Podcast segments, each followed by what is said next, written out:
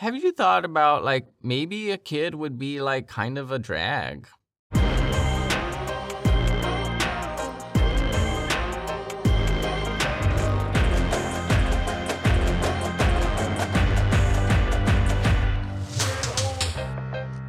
The Social Psycho Confabulation with Ben and Mr. A.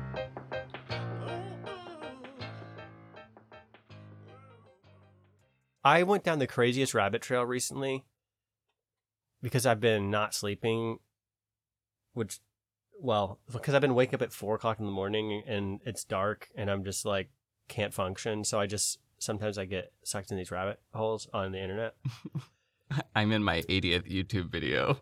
No, no, I was reading like sci- scientific journals and stuff, and I don't know how I got onto this, but I, I started thinking about the, my biggest regret during COVID personally Hmm. was I had to get this surgery. It was like fairly minor, I guess, but not really. Like I couldn't really go. Like if I didn't do it, thing it would just things would be worse. So I was like, okay. It was just the height of the freaking pandemic. You know, just out. Everything was out of control. They're putting up those like tents everywhere. They were they shut down a grocery store and turned it into a vaccine clinic. It's it, I've never seen anyone in it. Like I mean, just they did all the theater. So they were like, okay, we schedule the surgery, but you have to get tested for COVID. I was like, but I don't want to do that. I fought it. There was no way around. I mean, I tried for days to like figure a They way want around the this. money. They would not let me do it. So I go and I get this freaking test. And I had also recently had, not recently, recently, but not too far in the past, had had a surgery that takes a long ass time to recover from, a facial surgery in my nasal sinuses, everything, you know, like really intense. And even once you're done and you're supposedly like 100%, you're not 100% for it. Ta- trust me, it takes a long time and they were going to shove this thing like way up your nose. And part of the risk of doing the surgery is that there's like very, very thin membranes up there. And one of the problems is that like they tell you if you taste any like flavors during at, at your recovery of the surgery, like anything sweet, like for no reason, you need to go to the emergency room immediately. Your spinal fluid is leaking into your mouth. Like that's so Oh, that's they have to try really hard not to have that happen and there's not a lot of room for error so i'm like okay so i go get this test and it's like this 9 10 inch q-tip with spikes on the end of it not soft spikes i'm sure if anyone got that version of now they like For don't even put it COVID in your test? nose the original one Yeah, the and there were all these went into your brain. conspiracies. There were yeah, there was all these conspiracies at the time. Uh, who knows which ones were true, which ones were false? But apparently, from what I heard, one of the things I heard was that contraption was invented to deposit things into the nasal pa- passageway, not to extract things from the nasal passageway. Like that's what it was made for. I don't know Oh and then it was, I also heard it was treated with stuff that like should not be in your brain like that and then i come across the other day on like just accidentally this whole article talking about it's it would be really cool if we could somehow figure out how to get past the blood brain barrier with medications because there's some medications that you want in the brain apparently this is what they say for like God, alzheimer's We can already stuff. do that. I mean, we know things pass through the blood-brain barrier, so that's interesting that they would be like, "We need to figure this out." I don't know how old this article was, but it's the formatting made it look fairly recent. But they said uh, one of the methods they didn't mention. I tried to find, I couldn't find what device they wanted to use to do this. But this whole article was about going in through the nose in order to bypass the blood-brain barrier. And oddly, I stumbled across this while I was looking into aluminum and whatnot, like aluminum in the soil and all that stuff. So I there's some Hmm. there's some interesting link Throwback to our last that was- episode. yeah, and I wish I could remember like the series of clicks that I did to actually go from like deep diving onto a, a soil and aluminum and like somehow this article because I was mostly just going to references in articles and going to new articles that were referenced in, you know what I mean? And I just ended up at this like Mm.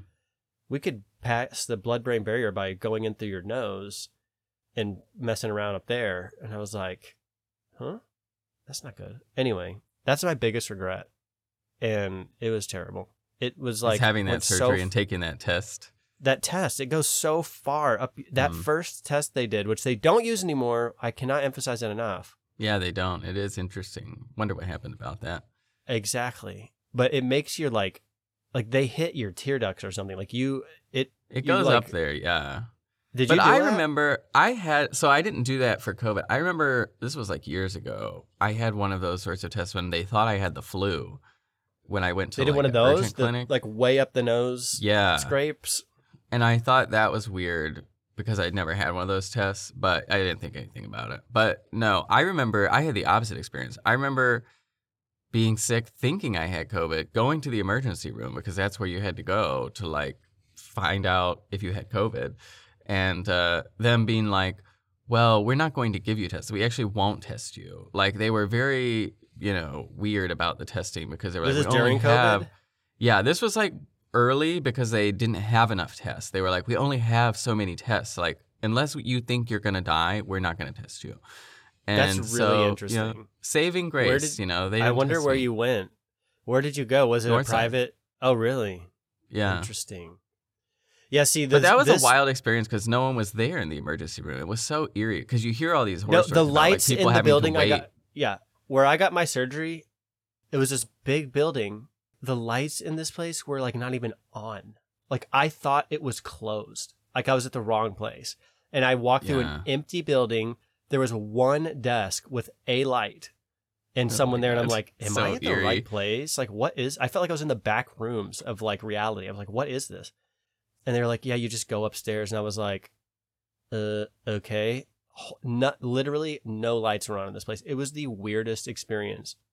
And no one, like, same, no one was there. It was just like me, a surgeon, and an anesthesiologist. And then they pump you full of drugs and you don't know what the hell's going on anymore. So, yeah, that was really weird. And here's the other thing people forget that this Hmm. happened. And this is like very well documented from my, what I remember. It was not, it was like too prolific to be like covered up. But people were going to these lines like I was in.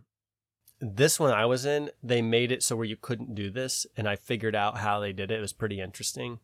They, you were in this huge line in your car. You didn't even get out of your car. It looked like a sci-fi Mhm. movie or something, you know, like tents and fans and all sorts of stuff everywhere. Mist is going. I'm like, what, what's happening? And in the line, there's someone giving you papers. And then later you like show that paper further down the line, then you give the paper, then you get something else back. You know, there's like all these methods. And I think that was to stop this phenomenon from happening, which was happening, where people were going into these lines for either the same, re- similar reason that I was, like, I'm doing this other thing and they're making me do this test. I don't really want this test. Like, I'm not here because I want to know if I have COVID, basically. So they Mhm. would get there, they'd wait like two hours, and they're like, I'm leaving. Like, I'm not doing this. This is ridiculous. So they would leave, and then the hospital would call them and say, You have COVID. Or we process your test and you don't have COVID. And then they would Right. be like, But I left. Like, you did not test me. And then I heard, Boy, I wonder if I can still sense. find this story. There was another. No, I remember this. There was like these testing windows were so long. It was like 72 hours or something, which at that point you've already left and contacted all these people. Yeah, it was and so they were crazy. they were doing fraud and then they was they were offering certain people i don't remember what the money was for but they were they offered people quite a bit of money to do something i don't know I, I there was no it's no way they were like just keep your mouth shut we'll pay you. But they were offering them some amount of money but that makes sense that they would do that because what they were doing was also a quid pro quo, pro quo which was if you remember if you got put on a ventilator the government gave you a gajillion dollars or like Well, that's what I was was if you got if you got put on a ventilator why they tested and had a. COVID test, you got thirty thousand dollars per test, basically just to put these people on medications and treatments they don't need. So Well, it was a bad time for hospitals because I mean they were losing money left and right. Like you're saying, you're going in there, all the lights are off. Like there's no way these things are able to stay open. certain And hospitals because you got to think about how they're making their money. It's not simply so. I had this private doctor that was high level, you know, a high level specialist. He had his own place, but he but when those guys do their surgeries, I've, every both surgeries I've ever had the same case. They have their practice. They're totally independent. But when they need a surgery room and all the materials and everything, they don't own that building, so they gotta have, they go to this other building. Well, that building is owned by the the major in our state. Like let's just face it, like Northside, whatever that is, runs this whole state. Like they buy up everything. They buy all the hospitals, all the little dock in the In box. It's all either yeah. it's either Emory or Northside, and they're all together. So that I think is a place where they were losing a ton of money, but they were they had Oh, to yeah. been making it up on this stuff because because that you know I mean a surgery is expensive. What I find interesting is that well actually never mind that. Well, So anyway, I mean, I had the weirdest experience. The last thing I'll say is this like weird anecdote. I had this weird experience during the pandemic where I was interviewing for companies. This is like later in the pandemic, and I was interviewing for this startup that was essentially doing like shift matching, kind of like Uber for nurses. So like Uber drivers can, you know, see the rides available and then they pick the rides and they get paid, you know, on a ride per ride basis. And it worked the same way, but for nurses, for hospitals. So nurses could see like staffing shifts at hospitals and then just pick them up and then they would go and get paid for that shift. And um, they they were paid saying a lot more than they would at their regular nine to five nursing jobs too. Exactly, because you're, you know, immediate Traveling, hire yeah. contract labor. So, but the downside is that you don't get benefits and whatnot. And so, anyway, so, and it also kind of sucks for the hospitals because you don't, like, part of the thing of like running a hospital wing is like you want the nurses to be there because, like, one, that's better patient care, but also, like, because it's easier to manage like what's going on and who knows what patients have what and like if nurses are just like showing up randomly like at different Yeah. hospitals that kind of like destroys all of that so anyways it's Certain not like protocols. Yeah a great thing and then like you may be like you know there's a chronic patient in there like someone was admitted five days ago and now you're their new nurse you don't know why they're there you know so like obviously there's problems with that but anyway i was like interviewing for this job and their whole thing was like their mission was like we're you know creating economic opportunity for these nurses because they were getting paid more and that was the whole you know point. and so they gave me this case study or whatever for the company to they gave me some of their internal data actually to analyze and like they wanted to me to produce a pricing strategy like how should we better price this so that you know we would uh, eliminate essentially they wanted to eliminate uh, non-filled shifts. So there's like these shifts, you know, like rides that wouldn't get picked up on Uber, like the same thing. Like a hospital posts a shift, no nurse picks it up. So they were like, how could we adjust the pricing so that that doesn't happen? And so I did all this looking into their data, and I did some research, and I basically came to the conclusion that I was like, the problem, you think the solution is pricing, but that's not even the problem. The problem is that there's just not enough nurses. Like there's not enough nurses to fill the shifts. We have a nurse shortage across the country. And um, so that's what I wrote back to them. And it was just so wild because I got this email. I had had two or one or I had an interview with an HR screener and then an interview with the hiring manager, and they both went really well. We've all really got along. I'd already done one case study. And then I sent this back and I said, Hey, I think your business model that you think is about like economic opportunity and pricing. I was like, I really think the problem here is that there's not enough nurses and we need to train more people to be in this career field and whatnot. And uh, they just sent me an email back that said uh, very ominously, they were like, I'm sorry, but we cannot move forward in the hiring process anymore with you. and uh, yeah, it was just, it was very weird. It was very weird. And uh, I still think about that because I was like, We're looking for a yes man. yeah, essentially what was happening was that these nurses were kind of taking advantage of the system. Like, and you almost you almost feel like, oh, it's a good thing because the nurses like that's labor, you know, and labor's getting their due finally. you're you're from the capital empowering labor. Yeah. Yeah.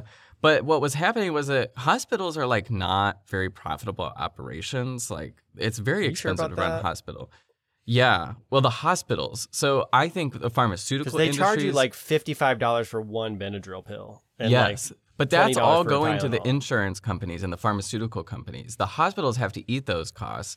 And so it's really difficult to run a hospital, is what I learned in all this. Is like, and so labor costs had already been rising going up to the pandemic. And then the pandemic, hit. it was just a huge disaster because all of a sudden all your revenues are going down because you're not seeing as many patients. And then the labor costs were rising because all of these like nurses were doing this kind of thing where suddenly they're like, oh, I'm going to get paid more.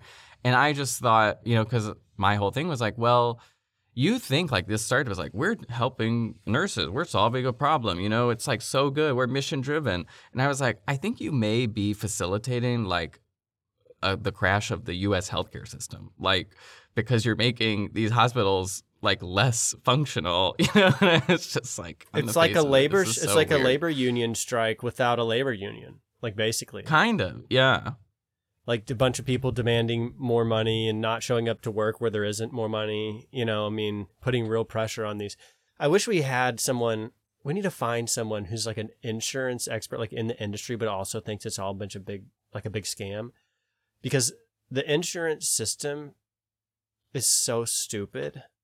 hmm it is our, our the way we do it is so backwards and it's like so much that i feel like we do here it's like i'm not an expert on any of this stuff but like it seems to me w- in america like we do have like if i say like again just shoot just turn the podcast off.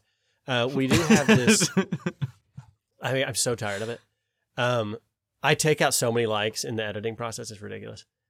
Anyway, we have so it seems like we have very good or really robust, like I don't even know what the right word is, like powerful uh I know I said it like 5 times. Um just spit it out. What are you ec- saying? economic ideas or something, you know, like solutions to problems, especially in like the service world or something.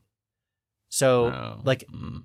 insurance is a good idea is a good idea it's like a good social program that's not a social program because sure, you- yeah, you catastrophe know what I mean? Like- insurance. ca- catastrophic Yeah, mm-hmm. insurance is it's like that's how it should be that's like the only way it should be. And i it's such a complicated industry that i it's easier to talk about like a, a similar industry which would be higher education. And why does higher education cost more than like brain surgery? Well because of the same system basically it's basically like we have insurance for going to school by having all of these different programs that jack the price up to where you know you can make these weird decisions. People have pointed this out so much. I'm like that's why i'm saying it so slowly because i'm like is this even worth making this point? But like so you can get you can they'll say you can come to school basically for free and you can do whatever uh underwater basket weaving degree. Mm. And there's So some what's- issue Your connection to whatever the function is that's causing that pricing to be so out of whack is the same it's like a very similar phenomenon to the insurance model. And i think another similarity that maybe is less often noticed is this thing where for a minute there i know nowadays we talk about like you don't have to go to college but that's a new discussion people are having. It used to basically be like you have cancer and you have to get cured or you'll die from cancer. It's like you want a job that pays well. You have to go to college. You can't even get hired if you don't go to college which was like a sign of a different economy. It seems like that's more when economies are booming and uh employment is high maybe. It's a little more competition for a job. I don't know Well, maybe the connection is just the moral hazard. I mean, the problem, big problem with insurance, like economists study, is moral hazard. Is that you suddenly in the insurance market have incentive for uh, bad things to happen, which is not good. Like in not in all insurance, but in some more so than others. Um, but so one way it is, and it happens in different ways. But one is like you could have life insurance on someone, and then all of a sudden there's a weird moral incentive for someone to die, and so you know that's I think a good this is- thing. But then you also is have saying moral hazard on the like consumer side, where like I should be taking care of my health if I have health if I don't have health insurance. But then I have health insurance and then maybe I don't take care of my health because I know that it's going to be taken care of by the hospital or whatever. Or like I don't do it I'm, I'm not as safe or I'm not as precautious with certain things. And so I think uh yeah, the education system is kind of rife with similar ish problems. Like I feel like there's lots of moral hazard there where people, you know, instead of learning skills, like they're like, well, I'm going to have this certificate that like just admits me into a job. that's how so- but that's how the yeah, college treats it as well exactly. you know like they're they're not trying to they don't like i went to school for a long time. I got two degrees, and I'm not an expert in like I should. I should know a lot more.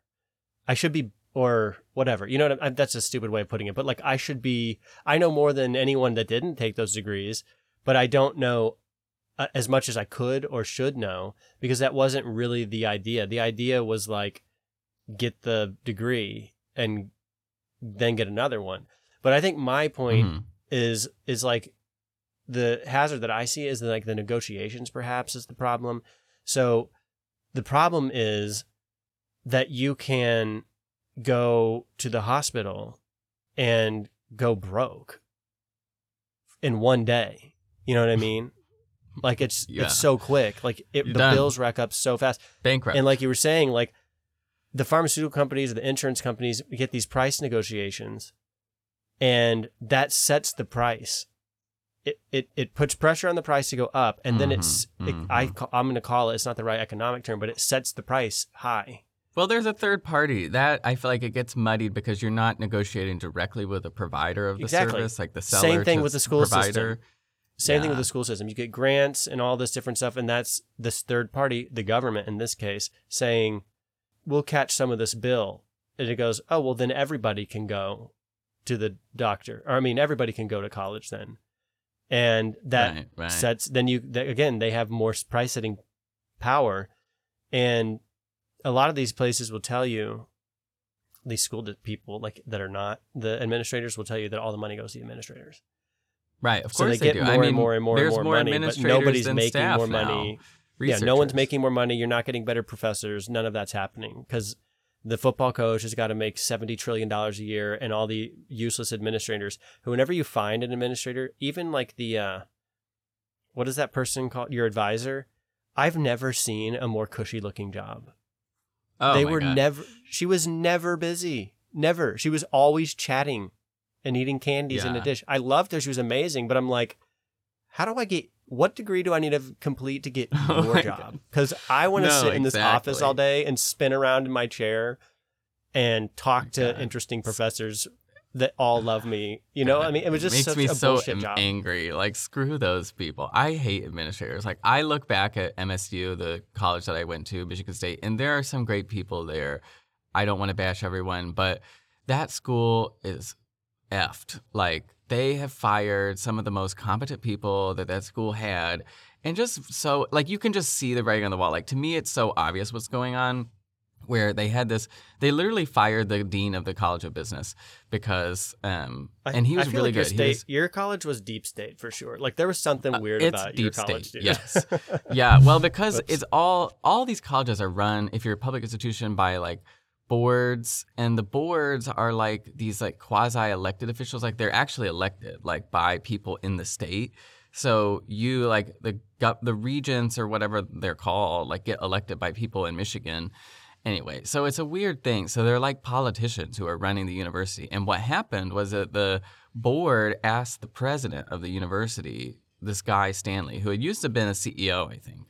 And he, so we had this old like president, Lou Anna K. Simon or whatever, I think her name was. And she, we had the whole Larry Nassar scandal where this was the Olympic coach who was uh, the abusing, molesty guy? yeah, Yeah. abusing the Olympic girls on the U.S. That was team, MSU? gymnastics team Oh yeah, that was the right. MSU, and he was like the head of our school of osteopathy or whatever. And um, it had gone on for years, and there was Wait, like who all was? these images. The Larry coach? Nassar, yeah, the the abuser, rapey coach. So he was a coach and the head of a college of of a yeah, he was he worked at MSU like as a head of a college or whatever. Oh wow. It was wild, and so so he- he's an yeah, expert in fired him. gymnastics and in osteopathic surgery. Well, that's why he was there. He was like the team doctor, and so he was Oh, I like an see. esteemed research Oh, doctor even at a hospital at the What a university. Yeah, it was terrible. Yeah, so there were lots of girls abused at MSU as well because he oversaw like the university. So there were lots of kids around him all the time, and he abused not just the Olympic girls, but lots of people at MSU. And there was actually this huge lawsuit where all these girls who came to MSU like won like five hundred million dollars or something because of, you know, and the the university paid it out. The university, not Larry Nassar. This was the craziest part. So like all of your tuition dollars go to fund the university, and the university paid five hundred million dollars to these victims of a sexual predator that the university had hired. It was cra- It was a terrible situation. It did not make any sense. This all happened while I was a student there. Anyway, so that was a whole terrible situation. Lou Anna Kay was the president at the time. She had to go because of all this. They were like, you cannot be the president anymore. This all happened under your watch, supposedly. So she left, Larry Nassar left, and then Larry Nassar's boss, I think, or maybe the guy who worked with him, one of his colleagues was also really effed up and like had a bunch of child porn on his computer. And I cannot So he had to go, too. believe how often this happens. Like of course. the I just was listening to some podcast about the lady that were, they were interviewing was kind of talking about Scientology and some Satan sect or something. I don't know, and Mormons, whatever. But there was they draw this connection, and we're like, like the Boy Scouts of America, I think was one they used, and as as an example, and it's the same. It's like the same system every time where it's facilitated in the same way, and it's basically like you can be a non molester and have molesters in your organization and then you find out because you're the head of the organization somewhere along the lines this information is going to make it to you probably first and then even though you're not a molester you don't do anything about it and yeah, I cannot. don't know. I, there's. I can't. There's. It's so weird because it's like it's so hard to put yourself in that situation. See, that's what I don't it. know. Yeah, like how much was told to Lou Anna Kay? How much did she know? The reason she had to go was because they were saying that complaints had been filed and that she Yeah. knew that complaints had been filed. But I understand like where you're like I could see Maybe how other- it could go down where Yeah. you really wouldn't know. You're like, well, complaints get filed all the time by Maybe students. being like the we don't head- investigate all of yeah. them. Maybe being the head is not the most powerful position. You know what I mean? It's like the uh, like in our government, you Well, the president okay, comes yes, in yes. every couple years. You know, every four years. But then you have these guys who've been these unelected The deep state, literally. deep yeah. state literally the deep state like they're the people that are you don't you no one you don't get voted for those positions you just get appointed and then you're there and then you become a technician a technical expert in whatever it is that you do and then some new president comes in and you, he doesn't he hasn't been spending 20 years figuring out how to conquer the middle east or do whatever thing that they're trying to do so you just do what that guy says and if you get a little fishy and you go, I don't know, this does, I, I hear you, you've been there this whole time, but something seems wrong here. I'm going to get to the bottom of this. And then you get, you catch uh, the worst case of suicide you ever seen and you get two bullets in the back of the head, Oh my god. you know, and it's like, that's so maybe that's just how it works. You, you can have these people. So you have a coach and maybe that makes sense. I mean, the coach probably of most, I mean, I'm from the Southeast, so most SEC schools, I'm pretty sure the football coach makes a lot more than the oh, of course. president yeah. of the college. It probably makes more than the top 20 paid people at the college combined.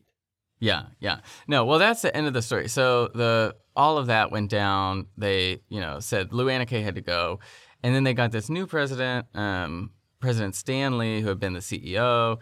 And then what had happened more recently was that there was like allegations of sexual misconduct in the School of Business that the head of the Wait, business again? school did not report. Yeah, and so what I think had actually happened was that Oh there was God. some dancing and drinking and a party and some, you know, like you know, something had happened something. with Yeah. a student and and it should have been reported like to it got weird. It was like administrative and it should have been reported by the dean, but the dean thought that he like whoever it was between and like whoever witnessed it should have reported it and that should have been enough and then the college like administrators were like well no you actually need to report it or something and um so anyway so the the board like all this came to light and the board put all this pressure on president stanley and they were like president stanley you need to fire dean gupta like and it was just very weird because dean gupta was like uh Dean Gupta thought he had followed policy, and then he said, "I'm sorry, like I didn't understand what the rules were. I thought it had been reported as it was supposed to be, which I think it was reported, and so he just didn't additionally report it."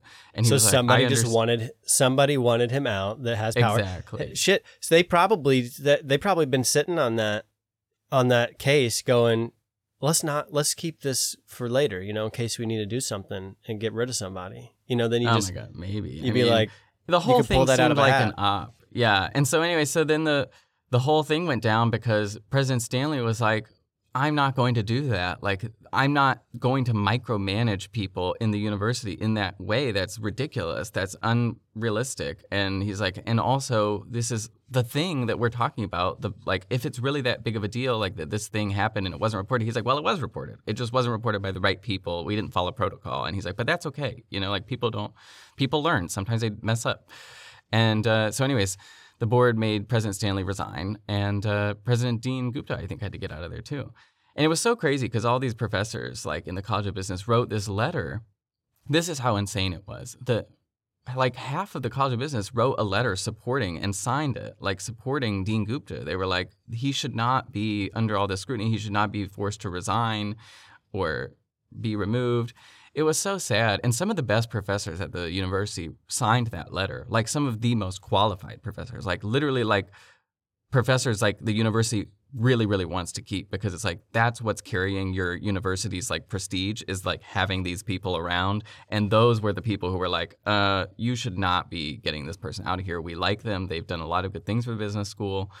And the business school operates a little different too. Like i think a lot of the university gets entrenched in like grants and like bullshit and whatnot. But the business school is like often run by like executives and people who've had careers before. So they like really do i think try to help students like understand what is it that you're going to be doing in a job like in a career and like how can we prepare students to actually get jobs and like have the skills that companies want them to have.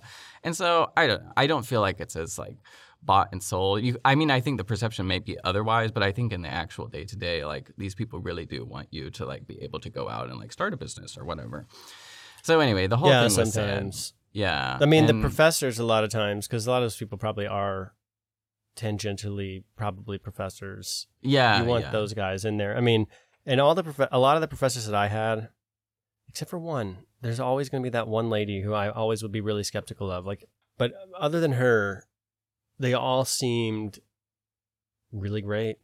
You know what I mean? Like they might have been confused.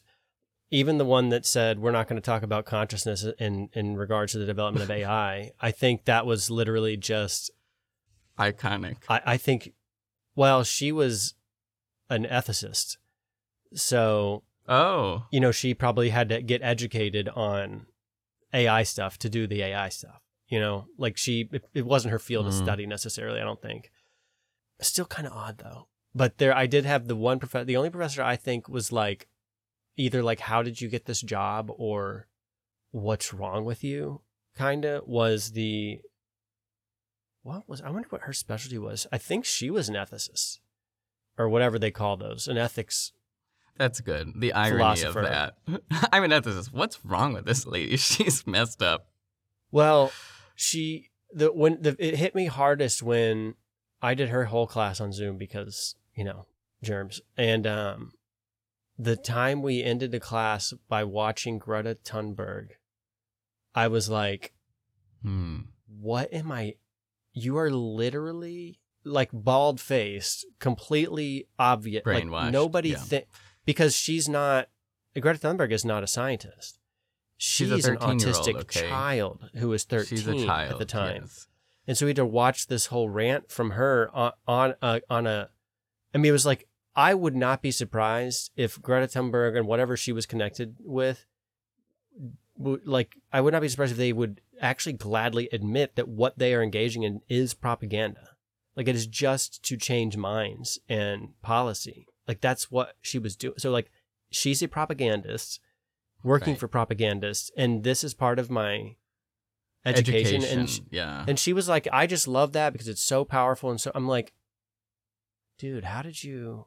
right. It's all feeling. you- It's like I just love it because it's so powerful. It makes me feel good and It was so yeah, strange. like so not belonging in the university. But that was the point I was gonna make. It's like, and this is gonna sound offensive to some people, so you could just turn this off Good. right here.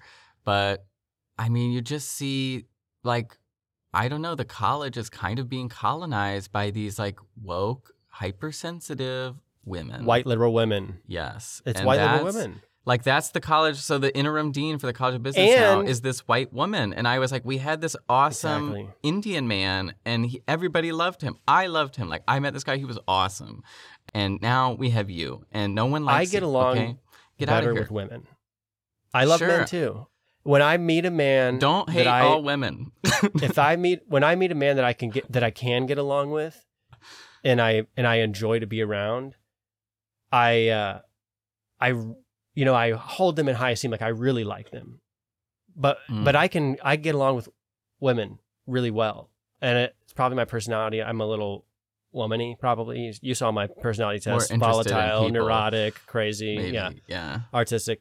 So, but there is something Well, we talked about this. Like, there's and they're all getting rid of the other thing is they're getting rid of the, white university. men so Yeah. dr campbell who's been on the joe rogan podcast who's a big guy he i've never heard the story psychologist world famous i mean for the most part. Narcissism. Yeah. a narcissist who studies A narcissism is narcissist. fantastic literally but he's a great narcissist he's nice but um and he would admit it but he i never heard the story but i remember when he told me actually when he told me he was just chatting it up with the uh advisor and i had to just sit there and listen which i was glad to do we got into like uh pizzagate and everything it was fantastic but he the story the little blip of a story i got was yeah he used to be the dean. He wasn't the dean anymore. Yeah. Yeah, and it was like, why? Like Of he's famous. psychology. He's really good researcher. I mean, it's just it didn't make any sense, and I got the impression that like that's a story for another time. And then uh, by the end of the semester, or the, by the by the in, onset of COVID, which I think I was in his class, it was like we're not going to be doing this anymore. I guess, guys, bye. By uh, but he, I so there's a lot more time to talk to him at the end because there was no one was showing up anymore, and he um he had become totally cynical.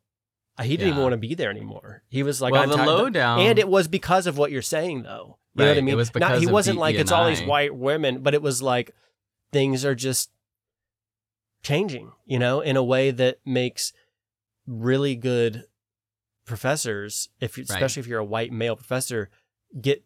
I don't. I don't even know if it was by by the end. It was by choice, but in the beginning, it was just like squeezing, squeezing, squeezing, squeezing until he just popped out the other side and was like, "Yeah, I guess that's part of my life is over."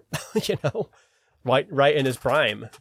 Yeah, no, I mean, I think because it's small world, because Michael, that was his advisor, and Yeah. I think Michael told me that it was about DE and I. They had talked about it more deeply. Him and uh, Dr. Campbell. It was like maybe we shouldn't even say this on the pod, but I think what was going on just broadly was that like they wanted him to make you know certain choices about you know we need to hire more diverse candidates or whatever, and I think he was like we'll hire the best people and that's that you know like but we do the best we can and we can think about diversity but we're not just going to hire black lesbian disabled women because they're black lesbian and disabled that's ridiculous he's like that doesn't make for a good university doesn't make for a good experience for students all that sort of stuff so Yeah.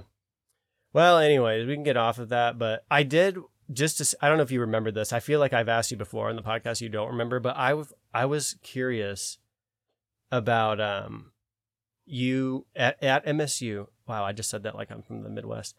Uh at MSU catching on you had um something some comp I don't know if you were trying they were trying to recruit people or something, but there was something and it was right before COVID, like a few weeks before COVID. And I remember we talked about it, I'm like, they're gonna do something weird with this. Like this is a weird industry like this is a weird business trying to recruit you. And they were trying to discover pandemics before they happened. Do you remember that? oh my god that was so wild And then it was like I- 10 yeah. minutes later, COVID hit, and I was like, what? yeah what that just was Like that was weirdest so the weirdest timing ever.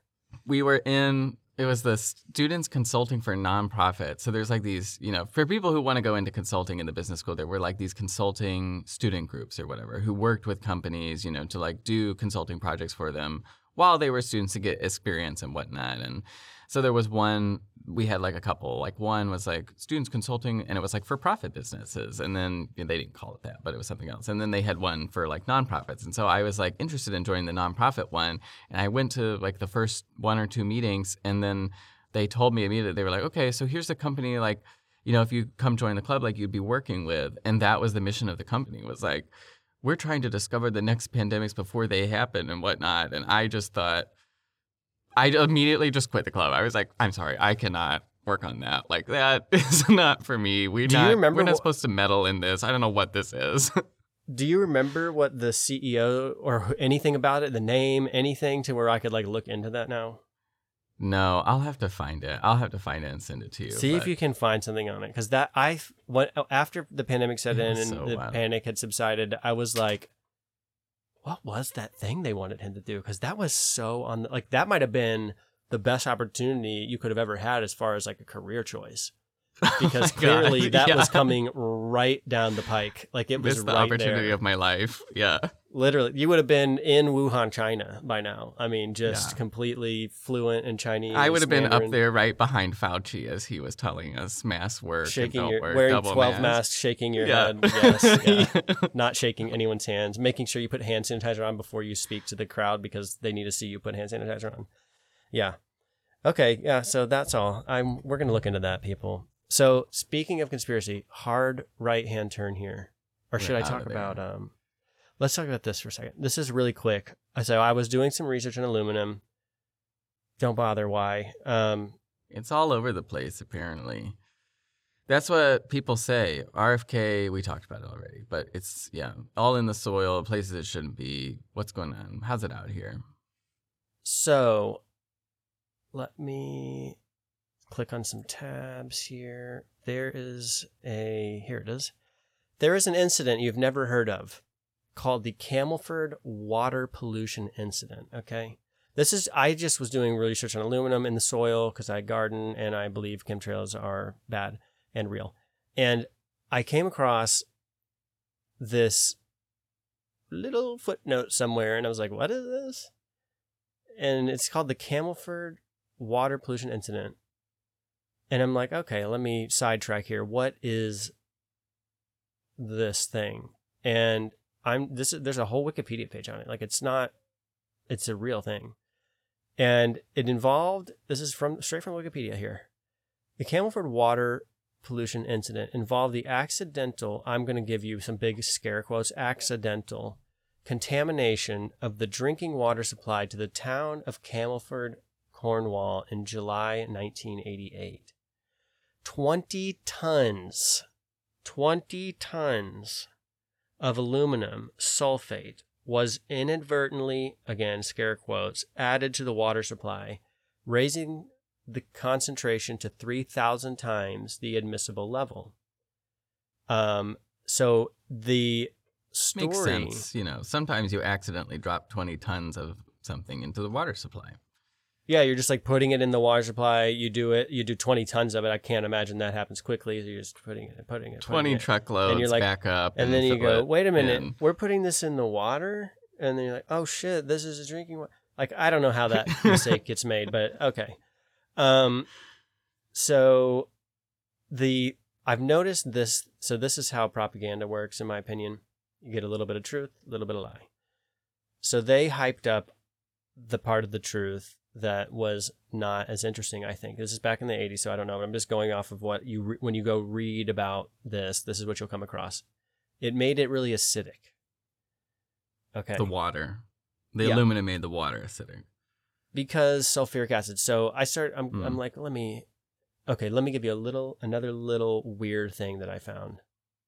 For several days, uh, again, right here from Wikipedia, for several days, the water authority insisted that the water was safe and should be mixed with orange juice to disguise the taste of the as yet unknown contaminant. Okay. Oh, I So- love that. I love that they're like, the biggest concern is the taste. And not only is it the I- taste, it's to- it's totally safe to drink. Just put orange juice in it. Why not any? Why orange juice? J- You know, like just why not some other? Soda, Coca Cola, anything? whatever. What- yeah. Boy, don't drink the water. Lemonade. I don't know. Something. So here's so this is already interesting. So they put this stuff in the water, and what happens is so if you put um, this particular uh, particular aluminum in water, it uh, has a reaction, and it that's where you get this acid from. There's two different major molecules Mhm. created off of this. One of them is the sulfuric acid. So the water becomes highly acidic. And then they tell you to put citric a- orange juice, citric acid into your sulfuric acid water, and that will help. Already I'm like this does not make sense. You're telling me the water's highly acidic and you should put orange juice in it right here on the Wikipedia and it's safe.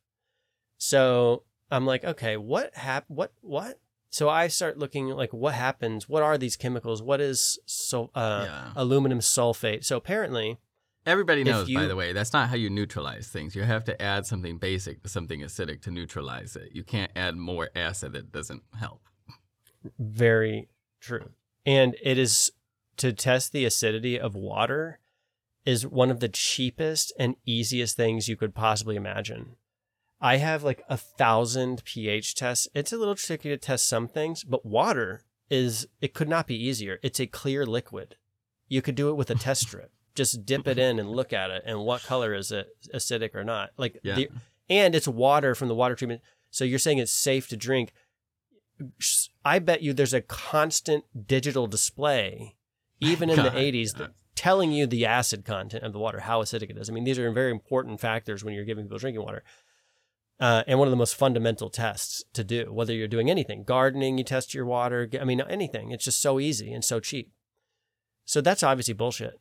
But I have, let me get back to a different page here. So I'm going to, this is bookmarked. I'm going to open another bookmark because there's a little bit of chemistry we could do. Um, so when you take aluminum sulfate and you mix it into water, you get this acid stuff, but you also get aluminum. Uh, the other byproduct is still a version of aluminum. It's called aluminum hydroxide. Aluminum hydroxide is a basic inorganic salt that acts by neutralizing hydrochloric acid in gastric secretions. So that's interesting. So you have really acid water mixed with aluminum hydroxide, which actually will neutralize your stomach acid. That's what hydrochloric acid is. Uh, it slowly solubilizes in the stomach and reacts with hydrochloric acid to form aluminum chloride in water.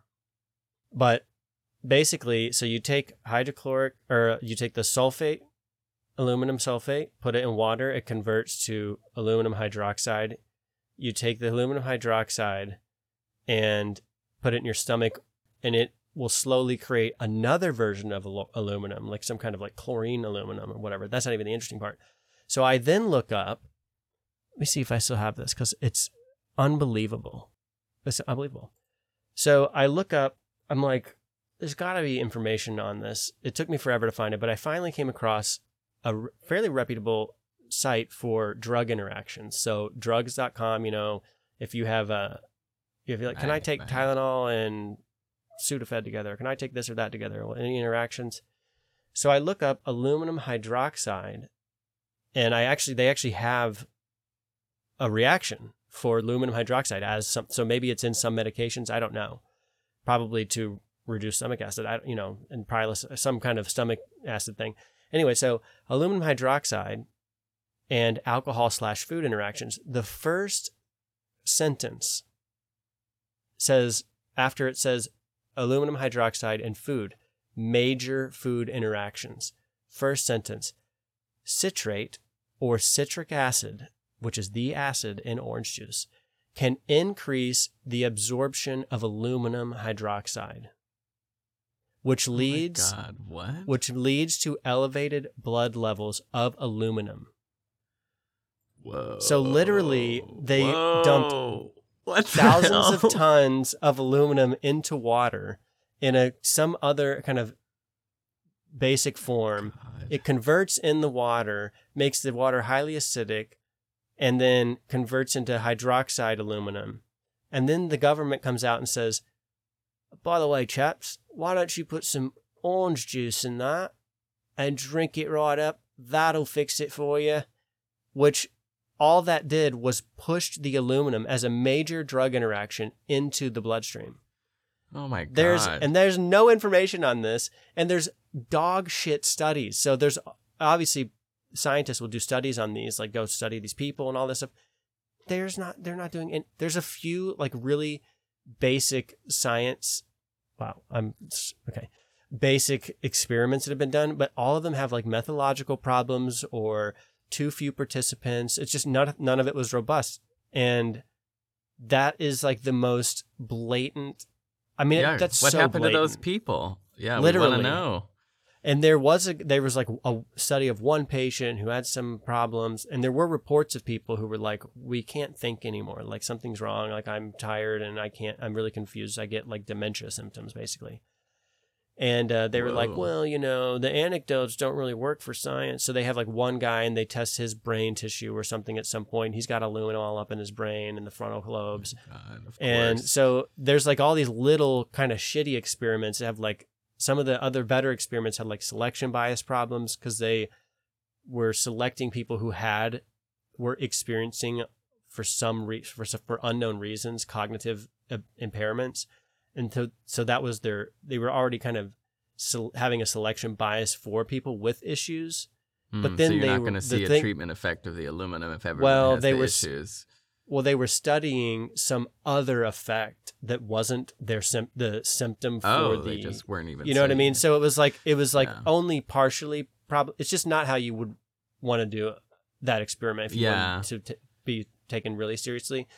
But so th- but it's all the, but it's like the perfect experiment if you wanted to be able to be like kind of dismissed. Well, it's not emphatic, so My God. So Why does this stuff happen all the time? I mean, Oh, I, what a the first thing coincidence tripped that it was- off, yeah, like what a coincidence. was like the health officials urging you, it's safe. Like, why is it that talk about moral hazard? Like, when health officials come out and like we something happens that should be a concern, like, well, maybe we should think about like what's the effect of this. I love how health official agencies always come out immediately are like, the thing we need to do is assure that everyone is safe. We need to assure that everyone is safe. We don't really know, but we need to assure you that everything is fine. It's all under control. And turns out it's, it's, all, never it's under always control. safety. It's we never said that last control. podcast. Yeah, and we said that last podcast. It's always they. It's like the main way they do this is to be like, oh, it's a safety thing, like it's for your safety. Like whatever we're asking you to do, all you have to know is that we want nothing but the best for you. My God, yeah. Well, this is what happened too with the anthrax or whatever. There was that outbreak of anthrax in a factory uh, way back in the day in the 80s, I think. And uh, you can watch a documentary on that. It's horrifying. It is horrifying. The people were coming in to the like factory. It was a mailroom. and It was a postal service like processing facility, and the workers were still coming in. And there had been anthrax, and they were told to keep coming in. And then the government officials show up in hazmat suits while the people are literally still working there. And it's just, it is so terrible. It's so terrible because these people got so messed up from this whole incident. And it was so sad because the government had told them, they were like, yeah, it's fine. Like, just keep coming to work. And then themselves showed up in hazmat suits, like, we're not going to take a chance with anthrax. And a lot of those people got anthrax poisoning and died and had all these health problems. It was so awful. It was so awful. Yeah, And they knew that. You knew that. We at that time we knew that anthrax was a poison. Like it was a toxin. You should not ever be exposed to as a human. that's just like the the aluminum too. Like they actually will add crazy shit. So I mean, but there's infinity studies on aluminum toxicity. And so if you believe what I believe, and I've been trying to figure that really deep dive into this, trying to figure out what type specifically of aluminum they're finding in the soil, because that might go a long way in telling us where the aluminum is coming from. So I was wondering about like just just to show how complicated it can be. I found one discussion thingy online where I was like, wait a minute, like so what is a coke can? Like that's aluminum right? Like why doesn't it so aluminum oxidizes super fast. It doesn't like rust the same way that other things rust but it it oxidizes and creates this you'll see it sometimes like on something a metal thing that's got like a weird white powder corrosion on it. That is i think that's aluminum sulfate or it's aluminum oxide or something. Oh, it's interesting. so it's a white powder, and it does that like super fast, I guess. But they're Yeah, aluminum cans, for this. example. Yeah, and aluminum cans, for example, are aluminum, uh, uh, like aluminum three thousand series alloy. Like it's something very specific. and it's like lined with plastic on the inside, but the outside doesn't corrode as quickly. You can put it in a cooler, and nothing happens. You know what I mean? So there's there's so this is why I wish I knew chemistry because it's like it could really matter. But if you buy that they're spraying this shit out into the sky like I do, whether it's Chemtrails. aluminum Yeah. oxide or it's whatever, because some of the studies I was coming across was like I came across one study, and they were just doing a test on mouth appliances like retainers and stuff. And you know, a lot of times there's like Mhm. little glitter embedded in the plastic. Yeah, I have one And of they've- those, a retainer. And so if there's glitter in that, even though it's encapsulated in the epoxy, they tested the saliva of people that wore those retainers and the aluminum levels in their saliva are massive.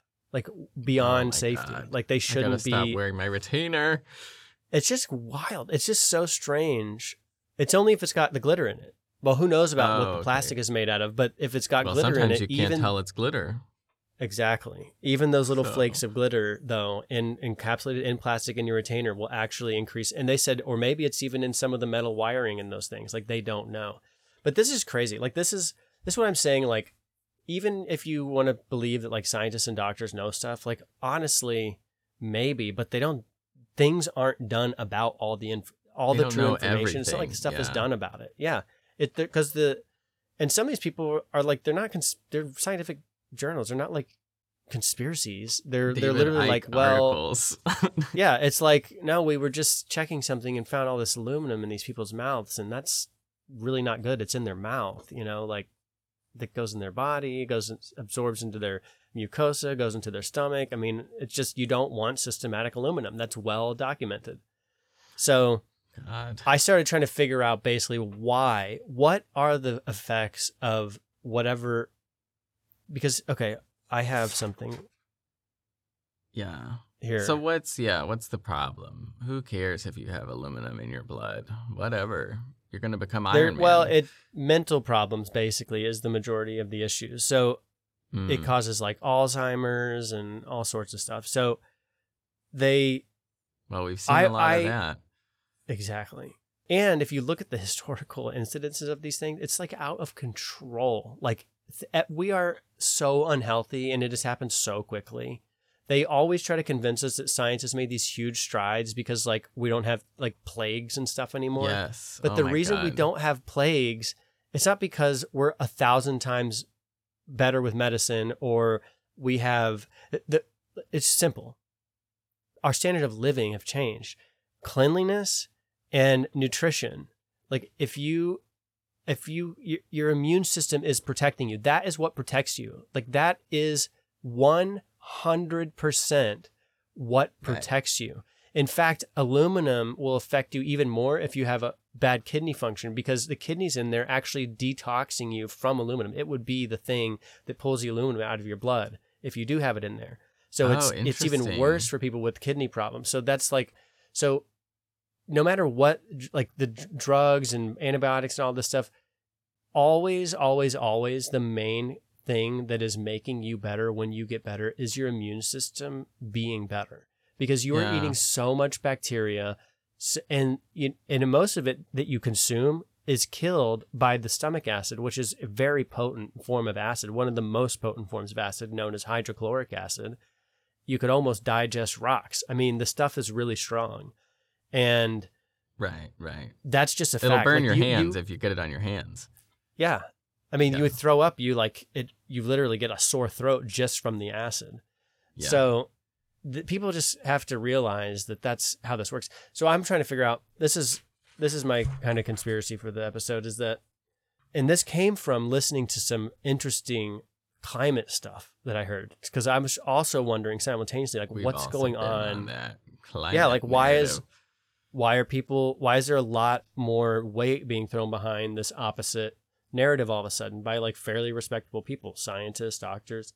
So there's this guy one of the guys is like mark mills or dr mark mills i don't know and he says i have just written like some like notes from when i was listening to him because you could listen to him. He pretty he seems to say the same kind of stuff over and over again but uh, the energy transition goal for the next 10 years will require uh, a 700 to 7,000% increase in mineral mining Seems Uh, sustainable. so I'm- I ask who owns the mining companies. Also, moving from as, as far as energy is concerned, from liquid and gases, which is what we use currently, to solids is a very different situation, very different transport methods for the energy, all of that. The energy system envisioned for the future will require the extraction and transport of solid materials in quantities greater than what is used and transported for all other materials for all other purposes. All other materials for all other purposes, including construction, biomass, metals, minerals, etc. For all big more than all of that. So Wow, we're gonna need a lot of electric cars, and then those electric cars are gonna need batteries that we're also gonna need to transport. It sounds good. it's going to work really well. So there there is a shortage currently of all metals in the coming years. It takes by the way, he Well, says we all know 16 that. years. Apple Yes. is like, we got to recycle these phones because we got all these minerals in here that we can't keep. That's mining. why they will give you a thousand dollar phone for ten bucks as long as you just give them your old piece of shit phone from two thousand two. Like they want the metals out of those phones. So it takes sixteen years to find and open a mine, and on average, they're telling us that our transition to the green new future or whatever is going to be like very Tomorrow. quickly. 10, Yeah. 10 years. ten years will be like almost all electric. It's like we won't even have the mines running in ten years. oh my god! Okay. Yeah, literally. And uh, so I write, uh, because of this, the tacit impossibility begins to look like a massive money grab. I guess that's my point. Um, I, I also added, these are just my notes again while I was listening. Uh, much like COVID, there is no real solution, but there is a massive opportunity during the panic and the frantic attention on the matter to capitalize The problem. yeah, and make tons of money. of. Meanwhile, by the way, all houses that are built, so we have a housing crisis and everything, the price of everything, cr- well, they're wired with copper wire. And that's going to be yet another massive cost pressure that real estate's going to have to deal with because the price of this stuff is going to go, the, of these metals is going to go up unbelievably. Um, it Mhm. also makes sense to me of uh, the political and popular pressure to reduce consumption of energy, you know, like we were talking about, we haven't talked about yet, but like the whole walk and just walk and bike and sell your car and use mass transit and live in a 15 minute city. So Right. maybe that's so they are maybe pushing that on the public so hard because they're anticipating like this is actually not going to be very easy to do this. And while we're trying to sell you that it's going to be fine with energy, trust us, they do not want to say that in the interim, there's going to be a massive crunch down and clamp down. And they're trying to maybe get behind that beforehand, basically saying, like, hey, don't use stuff. Like, just stop using stuff because we got to do other stuff and you're getting in our way of being a human. Okay, so metals will go to their most expensive ever, up to 1000% increase for the longest period of time ever, also ever. Um, We need to buy some metal futures. Exactly. Uh, this inflationary effect on the electric machines that the transition is for uh, obviously will occur. So, like, you need a lot of, well, I think I have some statistics here. Um, I don't know if this is Mark's point, but it's my point. Uh, Probably government subsidies uh, will hide this. Oh, I think he did actually make this point. Government subsidies will hide this for some time, basically. So your EV Right, car is going to be do. cheap. Yeah. Yeah, they're like, well, the EV car is- isn't that much more money. It's like, yeah, because you're the it's being subsidized. You're not even paying the full price of that car, literally. So it says Right. EV. So the well, electric you are vehicle just in a different way because the government's taxing you. So. Yeah, it's a good point. That's a good point. We're sharing Yeah. the cost of your new stupid car. Um, yeah. Electric vehicles' cost of manufacture in terms of metal has already doubled, although again hidden Wow. The input for a classic car, a regular car, gas car, is less, the input for a classic car is less than half of an electric vehicle as far as these materials we're talking about.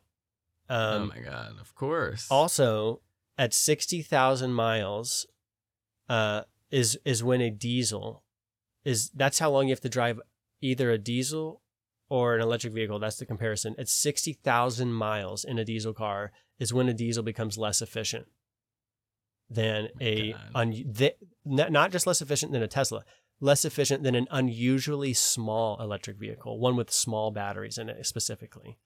And by the way, a diesel Wow. which a diesel engines are not the same as gasoline engines. If you don't know this, diesel engines, if well maintained, will go for hundreds of thousands of miles. There are Peterbilts on the road today that big semi trucks that have a million miles on them.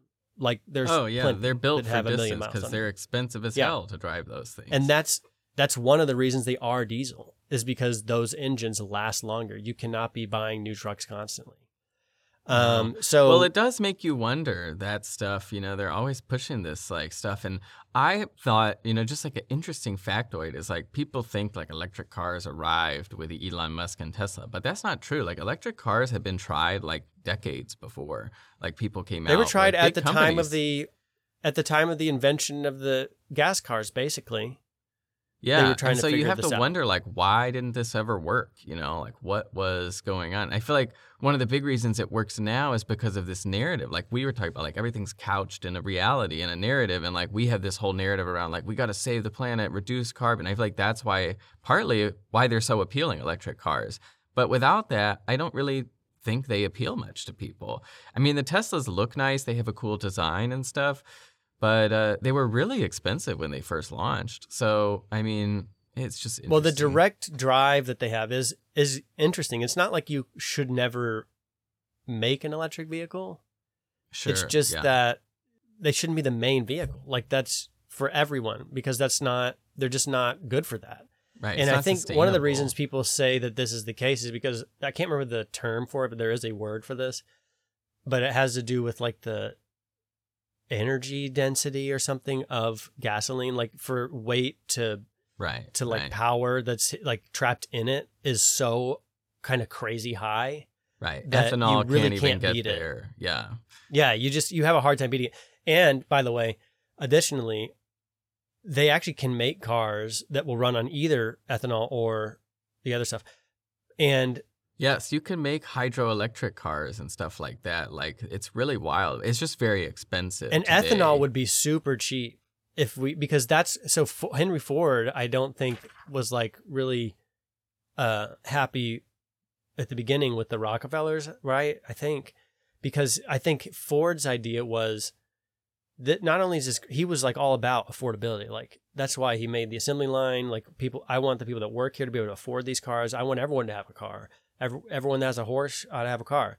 And i think he was big on the idea that you you could make your own fuel even you know like that's how affordable this is that there's no additional cost here because you could just make corn ethanol which is not Hmm. even great to drink. You know what i mean? It's not it doesn't take that much. And so you could literally make your own and by the way if people don't know this but you can take like engine oil and filter it and basically make diesel. Like I Oh, know people that literally make their own diesel. They literally just run like different types of oils, hydraulic fluids, and stuff through like all these things, and they you can ref- basically quote unquote refine it yourself into a diesel fuel. Diesel is like much more oily. It's a kind of a weird, not it's like not even combustible unless it's under pressure. Like it's a strange fuel. But anyways, I was gonna. I have a few more notes on this little talk I listened to. Um, Mm-hmm. most so a diesel go up to, by the way, hundreds of thousands of miles, of course, um, in a lifetime of the vehicle.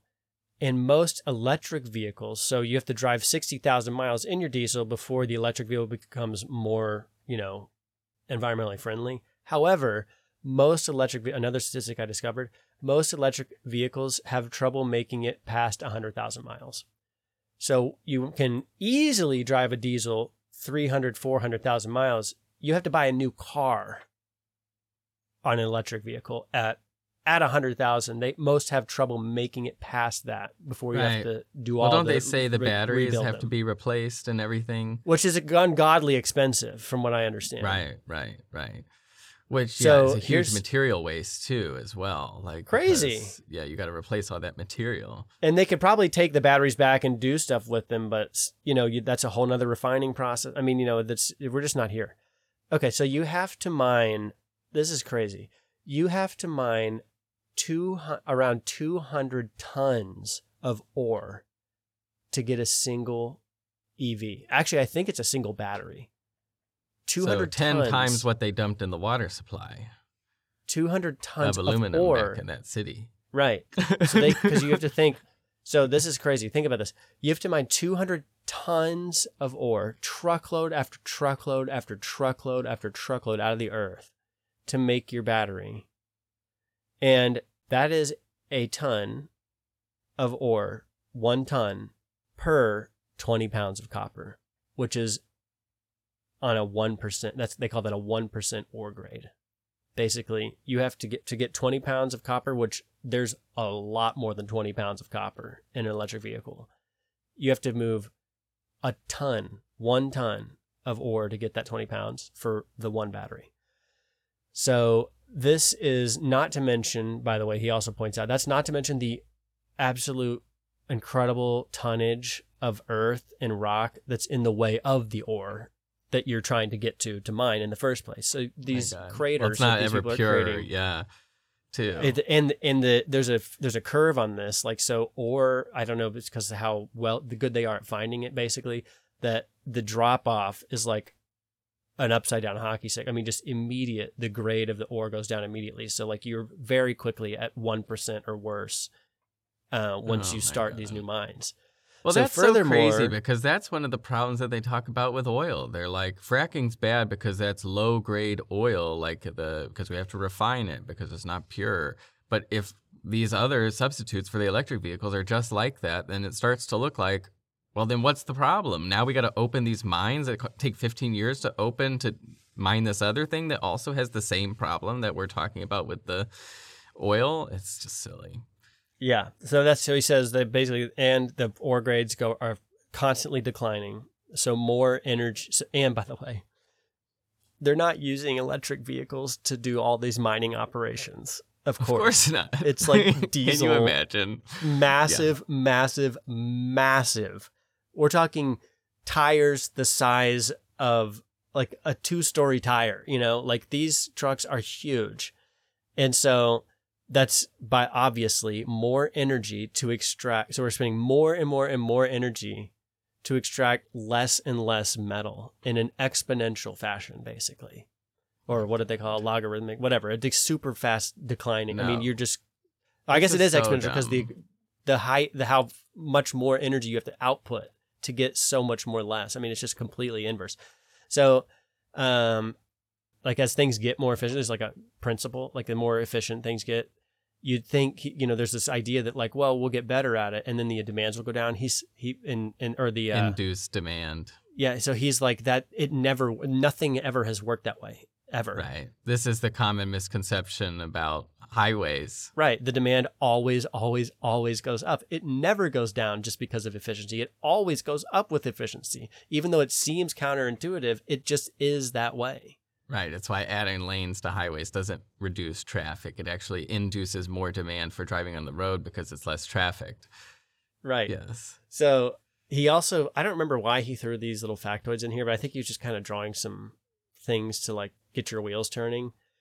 Today, global computing consumes more energy than global aviation industry. Oh, well, there it is. You know, we all suspected it, but these data centers, they take so much energy and it's so crazy. I mean, they're building them in places like Phoenix, too, where it's like literally 110 degrees on average in the summer. And you're like, these things, the big cost is cooling them because they get too hot and you put them in one of the hottest places on the planet. It's like oh, literally. Oh, he so he goes on to talk about what this AI stuff is going to do. I might actually have a clip of it. It's it's mind-boggling on so many. It's going to take so much more compute power. Like, because that was unbelievable amount of compute problem. power. That's why we didn't have it before. I mean, and this is a point we make because you said, you know, well, they definitely have like realistic looking CGI movies. And I was like, of course they do. It just probably takes a long time to make them. Like how they, it takes a long time to make Pixar movies. Like technology is always kind of like that. Like usually you can do just about anything. The only limits really are like cost and time and energy. And so this GPT stuff, like the real problem we couldn't do this before was because the processing took way too long and we wasn't available. But now we've reached the point where really the resources are available. Like you, we have these large data centers that you can do it, and you can do it really quickly enough so that you could like materialize the product and commercialize it and whatnot. And so, but that, you know, is a huge increase in consumption. Like what it takes, you know, the amount of like computer transactions or whatever, like uh, energy uh, calculations to you know query something online like run a google search is way less than it does to query chat gpt that's way more calculations that the computer is running which is way more energy. And so that's also a huge yeah uh, demand suck on energy and whatnot. Yes. Now I have a hilarious article that goes along with this, and I think we can all appreciate this. I hope it's in our podcast. Um, Maybe while you're looking at, it, I could talk about this real quickly because I don't Yeah, want to yeah, go on about that. it. Well, so you talked about these 15 minute cities. I came across this thing. I went and visited Utah recently, Salt Lake City. It's a interesting place if you've never been. Uh, it's very beautiful, Salt Lake City. The Mormons keep it nice there, but uh, it's near the Salt Lake, the Great Salt Lake, which is a lake made of salt water. It's kind of like the Dead Sea. It's like a landlocked sea that's been evaporating over the years. It used to be much bigger. I think it's only like 30% of what its original size was. And so there's like, you know, its salinity has increased over the years and it's like the Dead Sea, you know, very, very salty. And because of that, nothing lives in it. Like the only thing that really survives in the Dead Sea is um, brine shrimp, uh, interestingly. And brine shrimp, it's got a weird economy. Like, so apparently brine shrimp farming is very big there in the, the sea, the Salt Lake. Uh, and so those brine shrimp get sent to places like Taiwan and Thailand and stuff, not Taiwan, but Thailand and Southeast Asia.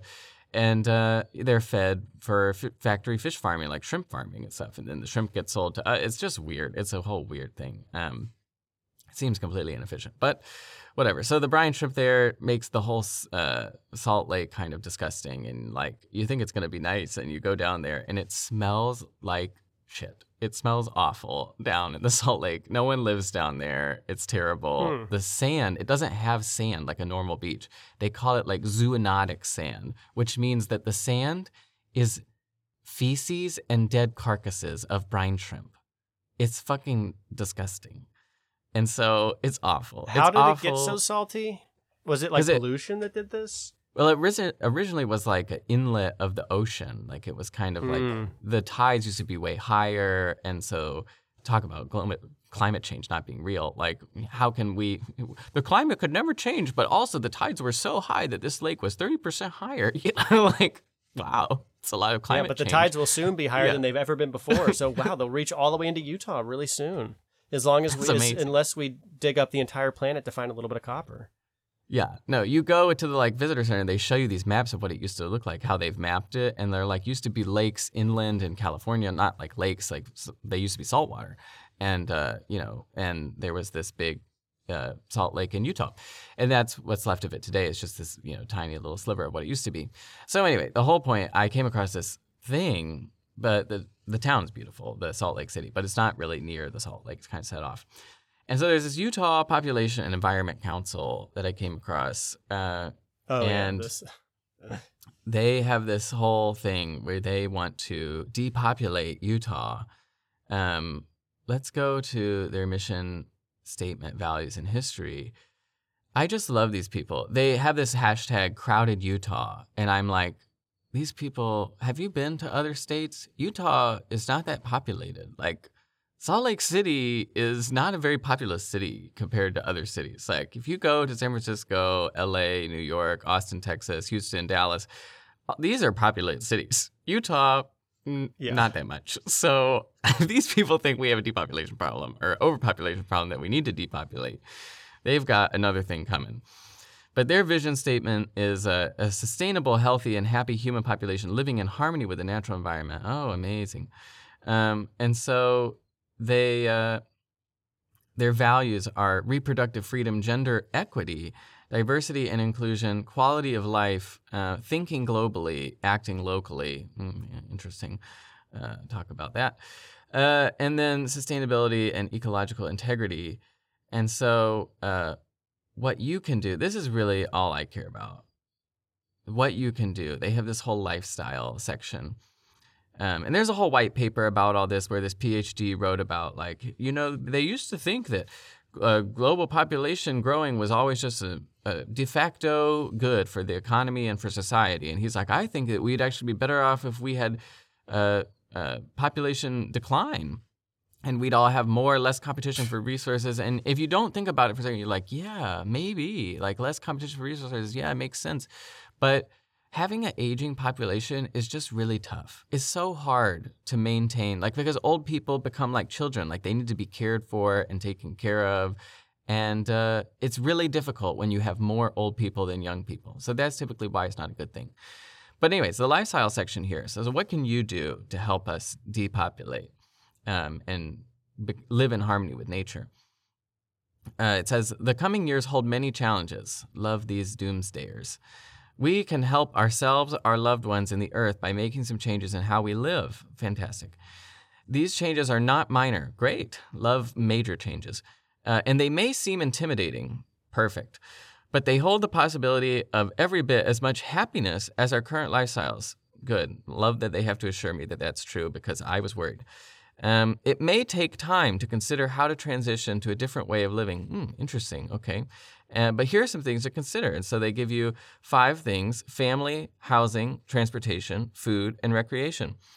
And then they're just sort of like commands. And I love that part of it. That they just command you to do these things. So, family, keep your family small. The fewer of us there are to compete for the limited resources of the earth, the better off each of us and the planet will be. And because personal connections and community are essential to happiness, consider what community types you can form that are not family based. Uh, blah, blah, blah, blah, blah. Anyway, housing. Keep your place of living small. Do not divide your life between two or more homes, unless you're a farmer or have another livelihood that's dependent on living in a rural area. Live in a densely populated area with a small yard or no yard. I just love that. Just live in a densely yes, populated good, area good. with no yard. Like, do you think people living in major populated cities in like places with no yards are living there because they want to, because it's just so amazing, because they're so happy? Like, of course, of course. Transportation, get rid of your car or get a solar powered car like we're talking about. This is great. This probably sounds difficult to most of us, but it is the future. I love these people. They just they know what the future is going to be. It is the future, okay? We know stuff's coming down the pike that you don't know about. It's going to be bad for you if you don't have that solar powered car.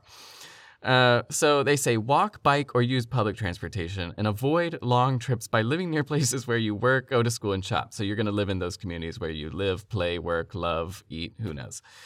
15 minute cities. Um, the last two food, eat less meat or no meat. Everyone's going to be vegan or vegetarian in the future. Um, then they say it's possible to get complete protein in your diet by combining grains and legumes. False. Uh, for example, rice and beans. Amazing. Who has ever gotten a high protein diet on rice and beans? Corn tortillas and beans. And then I love this one a peanut butter sandwich on whole grain bread. what the? Excuse me. This is this all the that same Utah thing you sent me? yes, yes. Oh my god, I didn't even see that part. It's wild. And so they say, yeah, you're gonna don't eat meat. You're gonna get all your protein from peanut butter sandwiches on whole grain bread. Um, and if you talk to any person who weightlifts, they will tell you that that's absolutely insane. It's not how it works. Um, buy foods that are local, organic, and in season. I like that one. They throw some good things in here, uh, but then mix it up with some weird things. Uh, it's good for your family's health and also the health of farm workers and the earth. Um, great. Okay. Lastly, recreation. I love this one. This is the final one. Take vacations close to home, i.e., don't take vacations. Um, Right. avoid motorized forms of recreation. So don't drive your car, don't have a jet ski, don't fly in a plane, none of those things for you. Um, there are many other ways to have fun and build friendships. I love these. I love that they need to remind us of this. Card and other indoor games, ball games, music, hiking and biking, happiness is the one thing that does not have limited availability. And uh, that's what the Utah Population and Environment Council has to say for us. That's what we should all be doing. So I'm going to end this podcast and I am going to immediately buy a lease in a skyrise that has no yard, probably no windows as well. I'm going to get rid of my car and I'm not going to take any vacation. I'm not going to go anywhere. And um, yeah, I'm going to buy local food, which is probably going to be hard because there's no local food being grown in the densely populated city urban area, but that's okay. Um, that's okay. I'll figure that out. Yeah. And all of these all of these things to do are in the name of what again? In the name of just reducing population or being green? Remember, their mission was to live in harmony with the environment. Oh, Right. but what about the whole And all be the happy. mining for the green tech they need? Well, it, I mean, we also are envisioning a sustainable future. That's part of the mission too. Is that we're gonna be sustainable? So, So the oh, so the electric future that's really sustainable. yeah, right. I don't think Oh, they've thought about that part yet. Maybe. Well, it's just Utah. Yeah. I love their small cares? family stuff too. It's just wild. They talk about like considering having your family and they're like, maybe you don't want to have a family. Have you thought about your career? And I'm like, God, these people are narcissists. Like, have you thought about like maybe a kid would be like kind of a drag? You know, it kind of suck to have a child like weighing you down, like taking your money and like Ugh. just like ruining your career like don't you like hate that like it's just lame it's just lame like just get rid of children like just don't anyway Well, anyway okay i've tirade a lot, enough about that No, uh, it's fine. It's good. That's crazy. Now, I mean, it's a great juxtaposition of this sustainable, all these demands to put on the individual for the sustainable future. And then right, coming right off the back of what we just discussed, how unbelievably not sustainable that future, or not even, it's not even, not that it's not sustainable. It's like probably not even achievable. Like, not you're even not possible Get there. yeah Yeah, I don't even know if it's even possible. So I will say this when I, with what you're saying, that kind of agenda, and what I was researching with this other stuff, green and yada yada, it really made obvious their obsession with the uh, eugenics that they're into. Like this, we have Oh, to yeah. reduce the population. It's like, well, of course you do. Now that it's all been laid out, and they want the eugenicists were having a hard time they needed to undergo a rebrand so now they're climate warning warning people they're climate savers yeah, and it's green They used- whatever they- they are the number that they want is like 500 million or 500,000. The biggest number I've ever heard them say is 1 billion is like the max. And One so in you have seven to, people. That's what we need. Yeah. Six out of seven need to go. Yeah. We need to eliminate six sevenths of the entire. Which, by the way, is way worse than the Holocaust. It's way worse. Well, it it's wasn't killing six and almost. seven people it's- dying. It's almost everyone on the planet. yeah. It's Like almost absolutely almost everyone. So, like literally, there will be like vacant cities, empty neighborhoods at that, and that, you know what I mean? Like that's just it's crazy. It's so crazy that that's even. Why would you even talk about that? But um, back to the money grab side of things. So there's this Reuters article. It's titled "U.S. Government to End Gas-Powered Vehicle Purchases by 2035 Under Biden's Order." Good. Uh, so I read this whole article. I'm like, where's the punchline here? The government owns more than 650,000 vehicles, purchased 50,000 annually, which stopped doing that, by the way. Um, executive order said that light duty vehicles acquired by the government will be emissions free uh, by 2027. Blah, blah, blah. They're going to reduce government emissions by 65% uh, by 2030. So that's like just a few years away. This is good. The government will seek to consume electricity only from carbon free and non polluting sources. What? On a net annual basis of 2030. So they're going to get their energy from apparently a technology that doesn't e- no one's even thought of yet because none of them are non-polluting. Well, they're going to be or using the free. wind and the solar and the the things that people How are they gonna mine polluting. How are they going to mine miles of earth out of the ground without doing pollution? What are they how are they going to use a windmill to do that? I'm just I don't know. something is confusing me. Okay, so well, they're going to line that uh, beach with those windmills. Did you hear about that? They're going to like they're putting all these Oh, yeah, windmills in the ocean in front of a I beach. I can't wait. It's crazy. Yeah. I've got a windmill factoid too. Okay, so anyways, you could just skip the rest of this article until the very last sentence. Listen to this is the last sentence. It sits all on its own in its own little paragraph. The 50% target, which is not legally binding. So why did you just tell me this, first of all?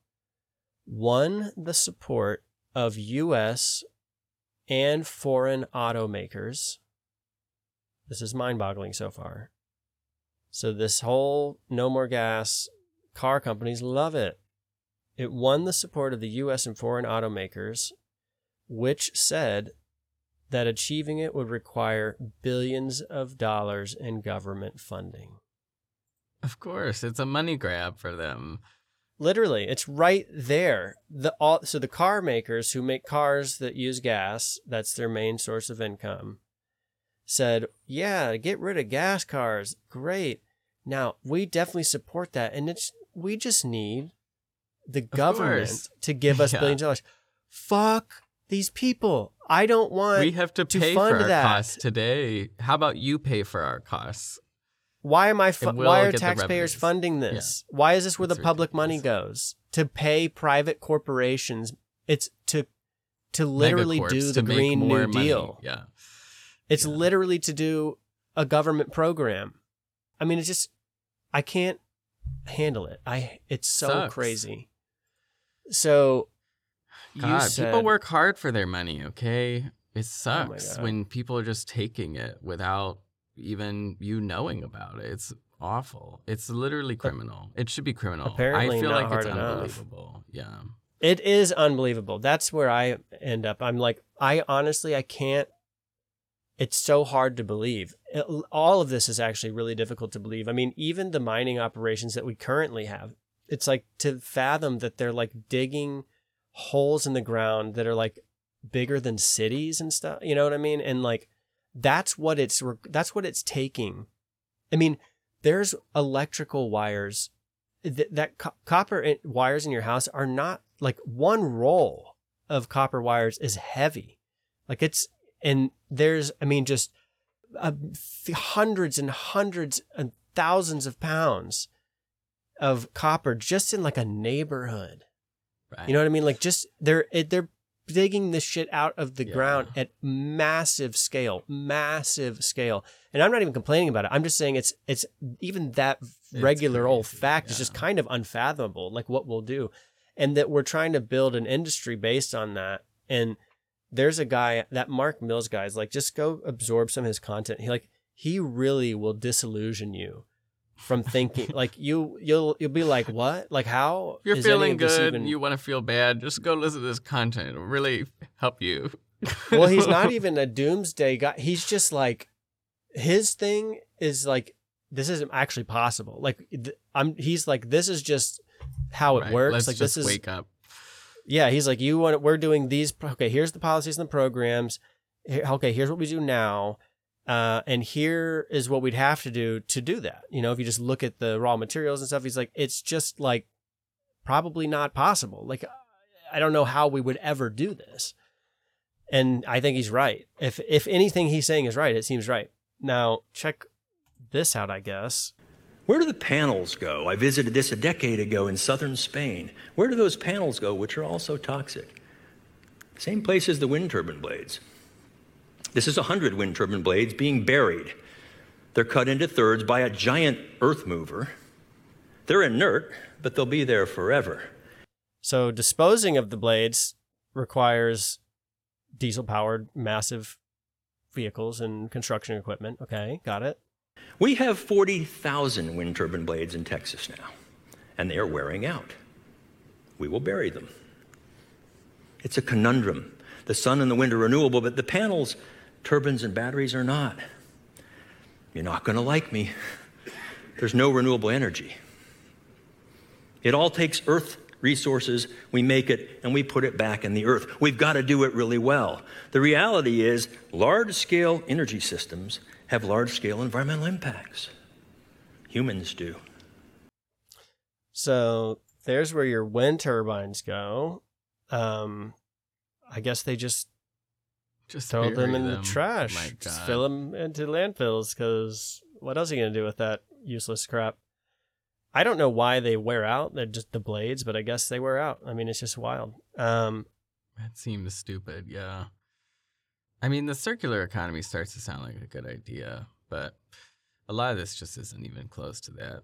Anyway, I uh I gotta go. But do you have any last things? We've been on for a while here.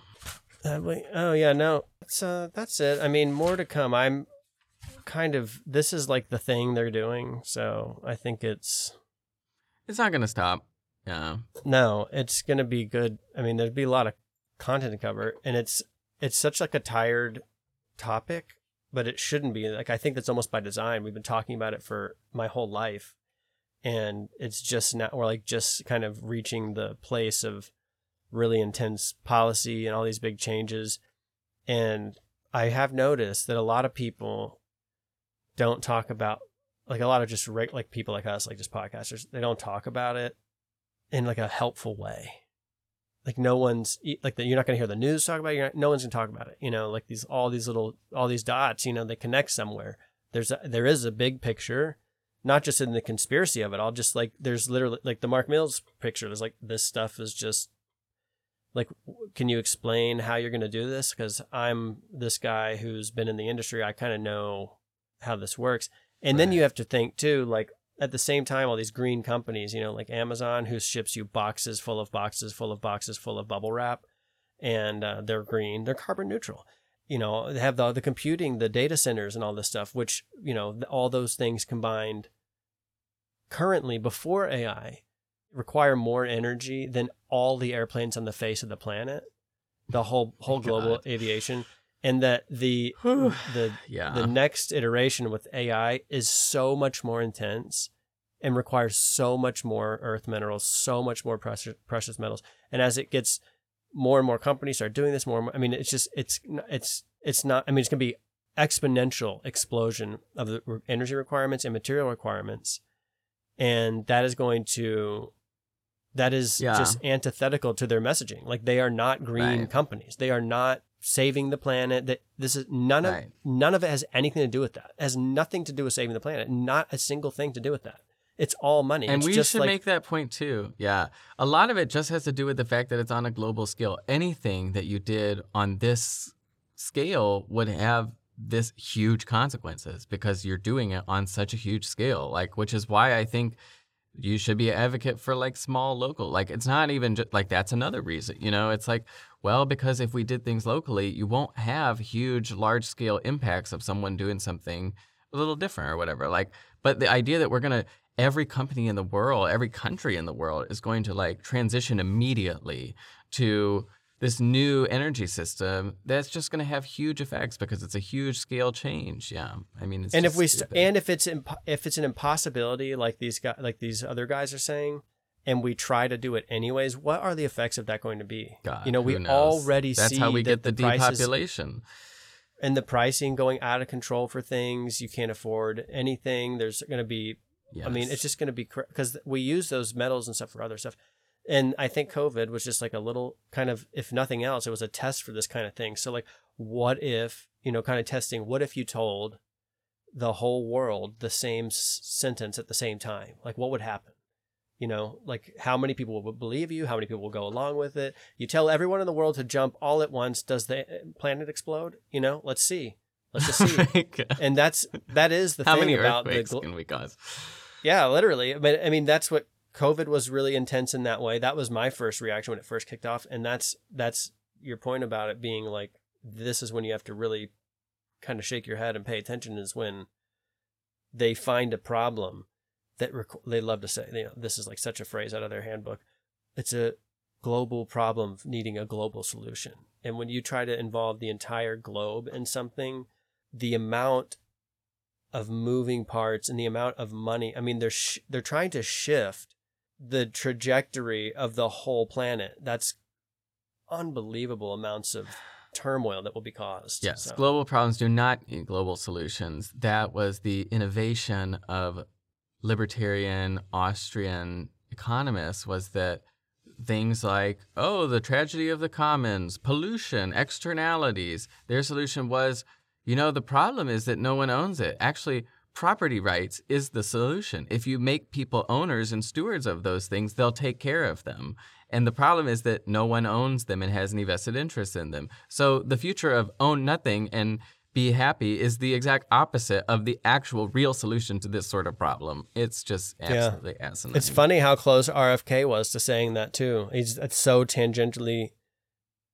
I mean, it's almost like just his words in different form, you know, saying, but he's making the point about, just about our real estate, communities yeah, and homes in real estate, you know, Yeah. saying that if you don't own a house, you don't have feel vested in the society that you live in and the community that you live in. You kind of disconnect, dissociate, and then you become a lot more susceptible because you don't even have like a. There's no. There's just you. You're just an atomized individual at the whims of the the world and the way the winds blow, whatever direction that is, without Right, anything. and no one looking out for you. completely deteriorates. Yeah. So this is all. This is like. I mean, I think if nothing else, we've got our finger on the pulse in a weird way, but of kind of the like mach mach. People like to say machinations or machinations of like the kind of current in the mm, direction of where Oh where God. things are heading. So that's all I've got to say about that. Yeah, the pulse. It's beating fast. It's very anxious patient here. This global, these tyrants really anxious, really worried about getting this done quick. Yeah, it reminds me of that uh, TV show where you get to download into like the Verizon world or whatever, what is some whatever it is, you know, like you download your consciousness and get to live in this other place. You have to pay a subscription, obviously. But the whole catch is that once you make that transition, you, you know, put the little thing on your head and then you explode. But then you get to be in the other place, but you have to explode your other body. So it's like that's where we're, we're about to. It's like the world has got this pulse, it's doing this thing, and it's like, but you might be about to try to do something that kills you. Like, are you gonna get in the explosion machine and hope that like there's another reality to live in on the other side that you're not even sure exists yet because you're acting like you think that's what's going to happen. Yeah. And Let's just explode this version of society and start the new one. and the metaphor is the metaphor is perfect with the whole additional fact that you have to buy a plan. Oh my god. You gotta pay. yeah, exactly. Like otherwise, you run out of data in this world. Yeah, I can't remember the movie was, but yeah, or the show. But you like people like the poor people run out of data, and then they got to go to this like gray room and just sit there until like next month. I mean, it's just hilarious. So Oh Anyway. God. Great. Ben's Great. gonna go to work. I gotta Yeah, go fix I a gotta lawn tractor. We got to depopulate the earth. Got to start working on that. Start working on it, or buy. I don't know farmland. Start something. I don't know. Yeah. Yeah. All right. Well, the only this alternative. Good. It's over. Goodbye. Good night. Good evening. Good morning. Have fun. All right. It's over. Bye.